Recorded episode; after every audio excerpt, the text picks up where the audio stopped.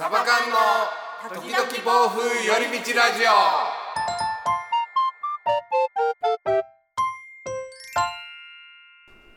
さあラジオの時間です。こんにちはつねです。エリです。エリツネのサバ缶です。よろしくお願いします。チャオ。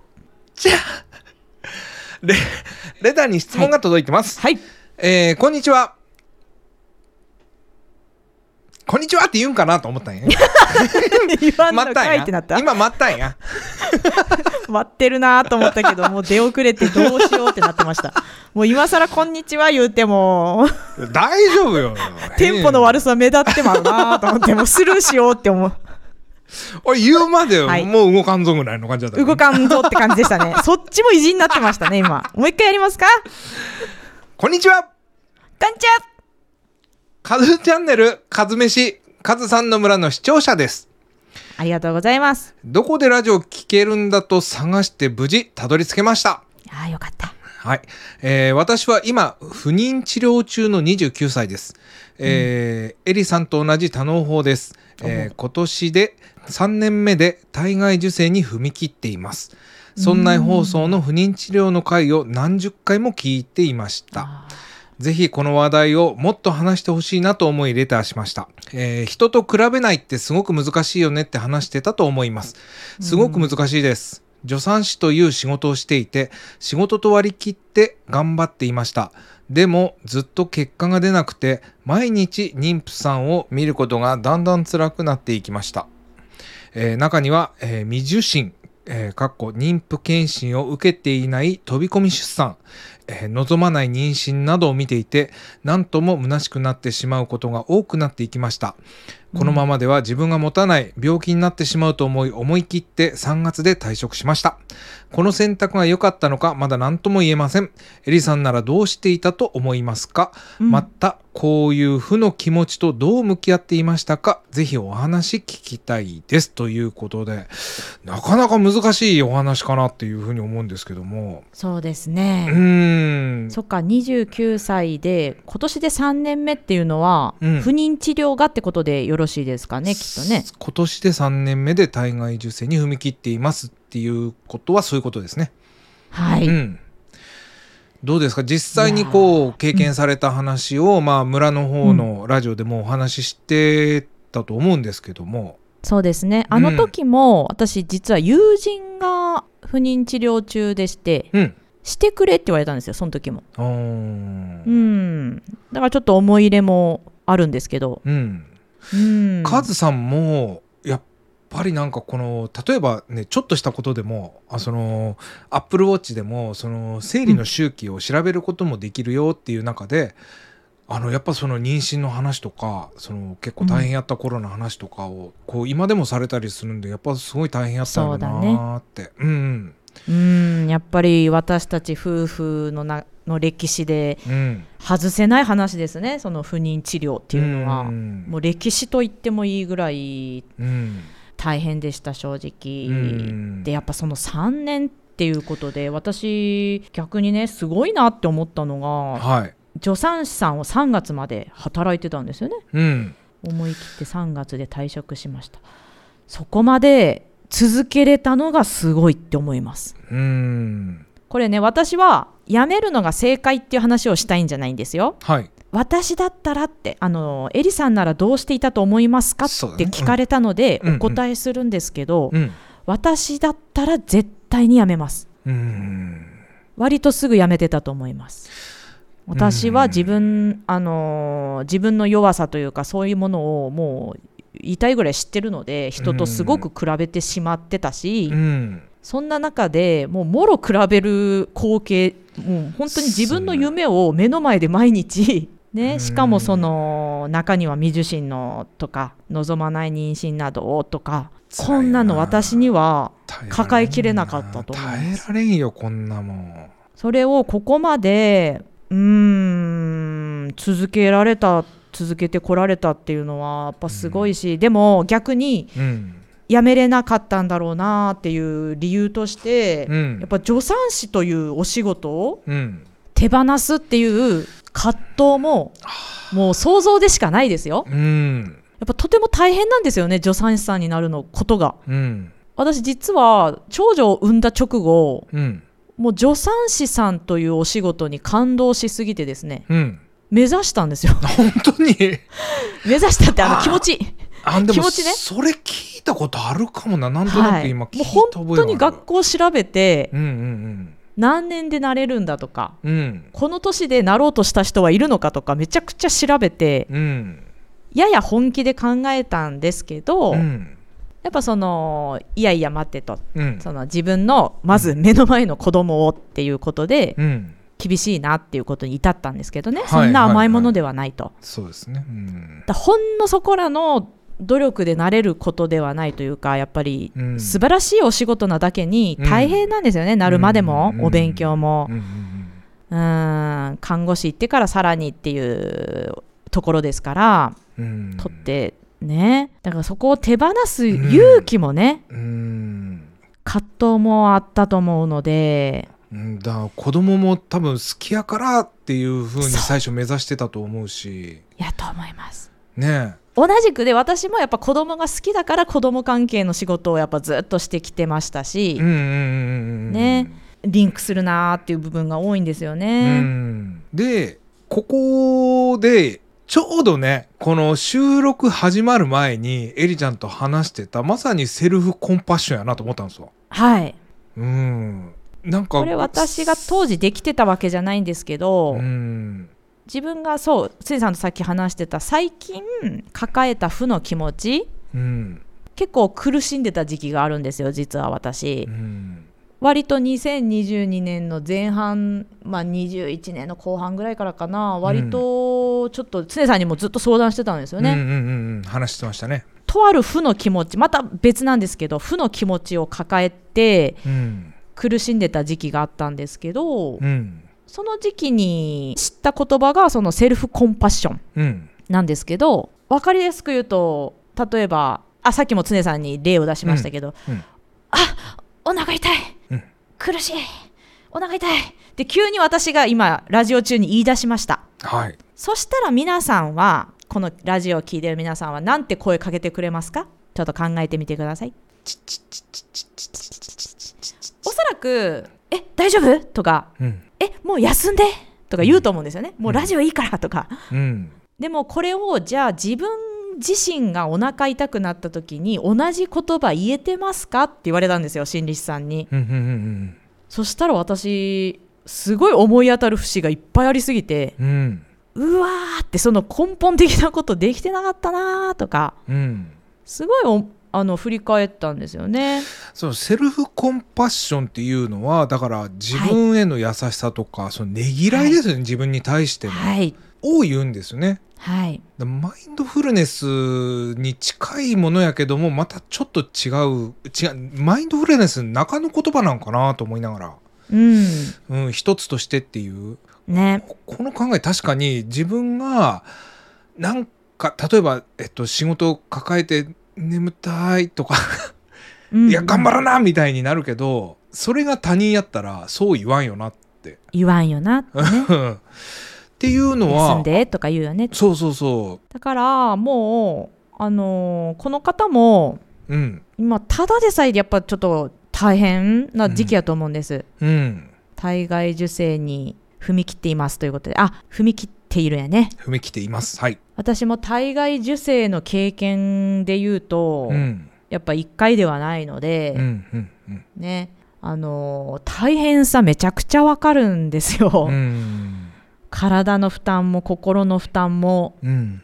だからもうセルフコンパッションどころの話じゃねえぞ、うん。もうとことんセルフセルフセルフコンパッションコンパッションですよ。でうん。負の気持ちとどう向き合っていましたかっていうことなんですけど、はい。すごく参考に最近私もなったのがうん。もう向き合ったらどうですかと。向き合ってあげる。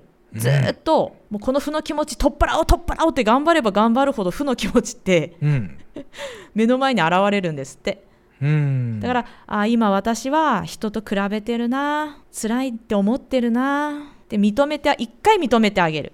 うん。でそこかその後流れるのを待つなり流してみるなりっていう方法が一番負の気持ちの流しやす最短ルートですよみたいなことを聞いて結構やったりはしてますよ。僕この間読んだ本にもやっぱそういうの書いてありましたね。い一旦受け入れるっていう。うん。うん。逃げようとすればするほど追いかけてくるみたいな。ねうん。でその今3月で退職したことをこの選択が良かったのがまだ何とも言えませんってことなんですけどうん。そのまんまを今受け止めてはどうかなと思うんです。そのなんでああやめてよかったって思えないかっていうのはやっぱりまだ結果を出せてるわけじゃないのだからうん。なのに私は仕事を辞めてしまったみたいな後悔もあるのかもしれないし、うんでもそれって本当わかんないですよね。うん、でもこのままでは自分が持たない病気になってしまうと思いって書いてあるからこれだとまさにセルフコンパッションだと思うんですよ。そうですそうですそうですそうですよね。うん本当にだから私はあ他者から見たらうんえ私でも辞めてますよって思うんですよ。うんうんうんうんでもこれは私の意見でしかないので、うんあなあのこの方がそう思えるにはやっぱり時間がかかると思うんですけど、うんかかればいいと思うんですよもうとことん向き合ってうん今は私は自分はですよ。自分は30の時にうん。30ですね。3031はもう不妊治療に専念したんですよ。もう仕事も辞めたし、うん。そのタイミングで、うん。うん。不妊治療いよいよ本格的になった時に、うん。私も当時子供と関わる仕事だったのでうん。うん。うん。結構辞めた理由の一つ同じような理由でした。あうん。それもありました。あうんあとやっぱちょっとあの 元気な子たちだったので、うん。うん、ドッジボール当たったりとかも怖かったし、うん。うん、っっていうあとまあキリも良かったので、うん。だからそうですね。前向きに取ればいいと思う本当にこれは。うん。辞めたことは前向きに捉えてほしいなって私は思うんです。うんうん辞めない方が良かったんじゃないですかなんて絶対思わないし、うん。ただその助産師さんっていう仕事の重みも理解してるつもりなので、うん。それを思うとねなんかこうお気持ちもわかるんです、うん。でも助産師という資格を持っている限りはい。ねわかりますよね。あだからこれってラッキーなことで、ままさにそれ今ちょっと聞きたかったんですけど助産師さんいっぺん辞めたら助産師さんできないってことなんですか？俺そこないと思いますよ。またできるるんですよね。できますよね。うん。手に職ですからね。手に職やからね。ね。うん。だって看護師さんそうですもんね。そう。だからまた帰れると思えば、今の自分にちゃんと向き合ってやっぱ自分の心と体のケアをしながら不妊治療にやっぱ専念するっていうのが一番ベストかなって、あそうですよね、うんいや助産師さんやっぱすごく羨ましいなって思ったところとして病院以外でも、うん。あの例えば私おっぱいの、うん。えっとトラブルの時にうん。あの助産師さんがうん。お家でおっぱいケアをしてるところすごいお世話になったんですよ。へえそんなんあるんだ。そこは病院じゃなくて自営でやっててそういうこともできるんですよね助産師さんの資格を持ってる方って。その時にすごく救われたんですよね、その産後の悩みとかも聞いてくれて、うん。しかもね、そのうん。不妊治療の経験のある助産師さんなんてうね、ん。もうこの国の宝でしかないですよ。国宝級だと。国宝級ですよ。うん。もうそんな方、そうそうやっぱりいないと思うんです。そうやねだからそこはもうプラスに取ってほしいといえどもやっぱりねあの結果が出るまでは絶対あの思えと言ってもうん無理やと思うんですよ、私はやっぱりもう結果が出るまではなどうプラスに持っていけなかったですもん。うん。やっぱり。自分を慰めることはできてもうん。うーん。本当に欲しかったので。うん。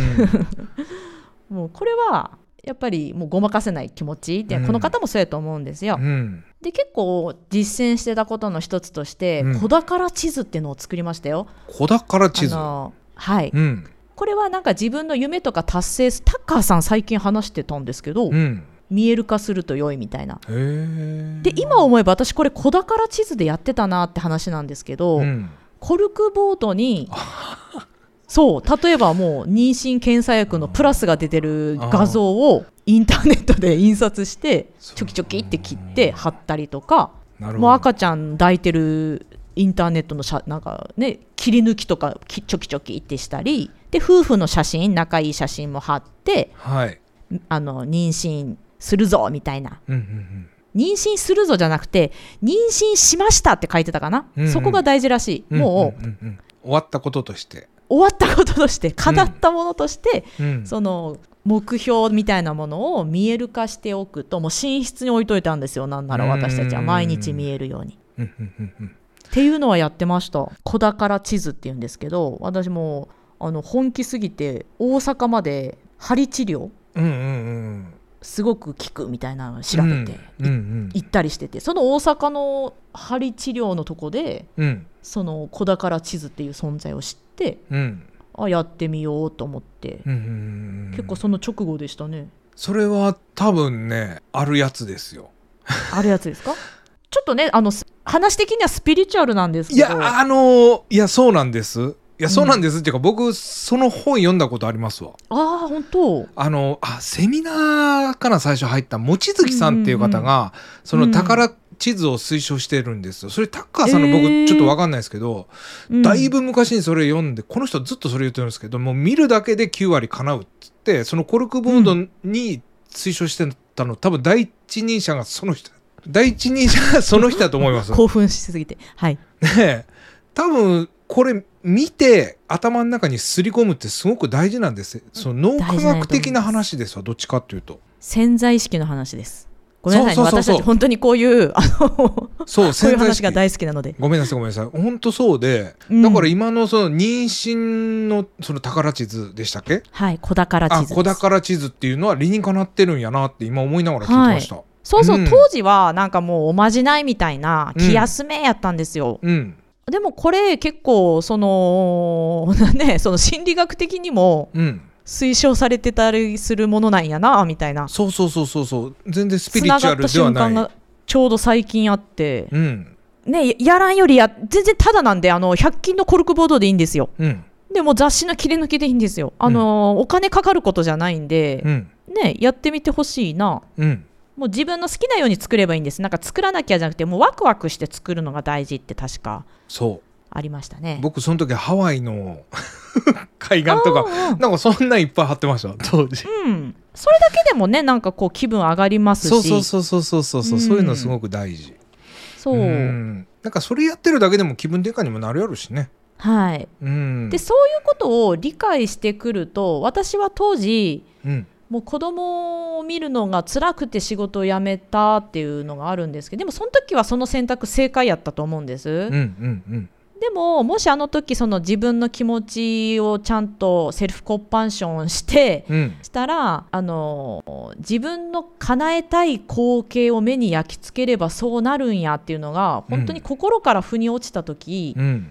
多分私仕事戻れたと思うんですよ。うんうん当時その時を心から理解できたらね。でうん。もと、当時はできなかったからうん。無理やったと思うんですけど、うんうん同じく今は多分やめて正解な時期やったと思うんです。こうん。のお話とお気持ちを読んだ限りでは、うんうんでももしかしたら、うん。またねたその心をこうなんというかムキムキっと戻せた時に自然と助産師さんに戻りたいってなるかもしれないです。うんそれはもしかしたらもうお子さん生まれて落ち着いた後かもしれませんしうん。不妊治療中かもしれないですしうんうんうん。わかんないですよ。うん。っていう考え方もあるんですけどでもうん。私は今は退職されてうん。正解やったかな。正解って言い方はダメですね。私だったらそうしたなって思います。うん。うん実際まあ前向きに前向きにって言って僕が言っても多分説得力ないしえまあエリちゃんはん割とこう近いというか近いというかもう同じ経験数は。じだから前向きになんてならなくていいくて無理ですって あの、うん。思うんですよ。